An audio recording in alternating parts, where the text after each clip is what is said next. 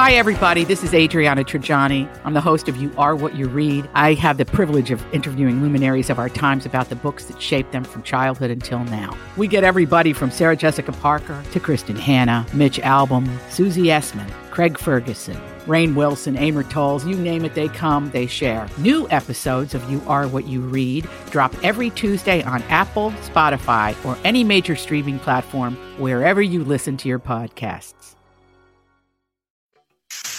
All right, everybody, on the alert. Here goes. This is a My Talk Dirt Alert update. A quick look at what's happening in entertainment. So much dirt. On My Talk. My Talk. Well, this is gonna be juicy.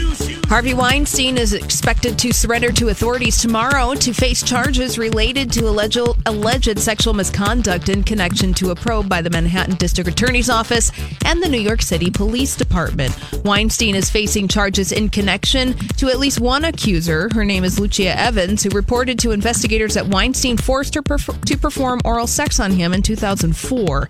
Because of the nature of the allegations, the statute of limitations does not apply in this case. So look for Harvey Weinstein to be arrested tomorrow.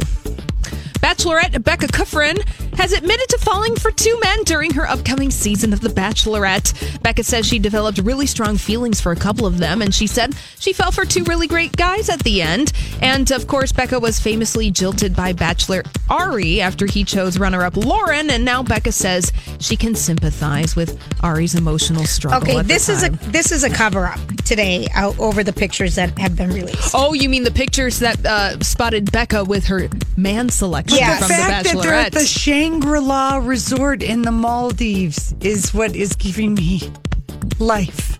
The Shangri La. Resort. Uh, That is one Some place envy. I'd love to oh, go. is that the place with huts on the water? Yes, No, and but this is where- Cruise went Yes. there with the yacht. The William and Kate have gone to the Maldives. It's just it's looks A magical place. Yeah. So Well, is this the guy she picked? Well, Well, knows? we- we don't know. She's just kissing oh. someone. yeah, it's all just press for the season premiere, Yeah, which is right. on Monday. And keeping tabs on the new Duke and Duchess of Sussex, that being Prince Harry and Meghan Markle, they'll be likely to make their next public appearance on June 9th for the annual Trooping the Colour celebration in honor of Queen Elizabeth's birthday that is happening in central London near Buckingham Palace. So they are keeping busy with their schedule.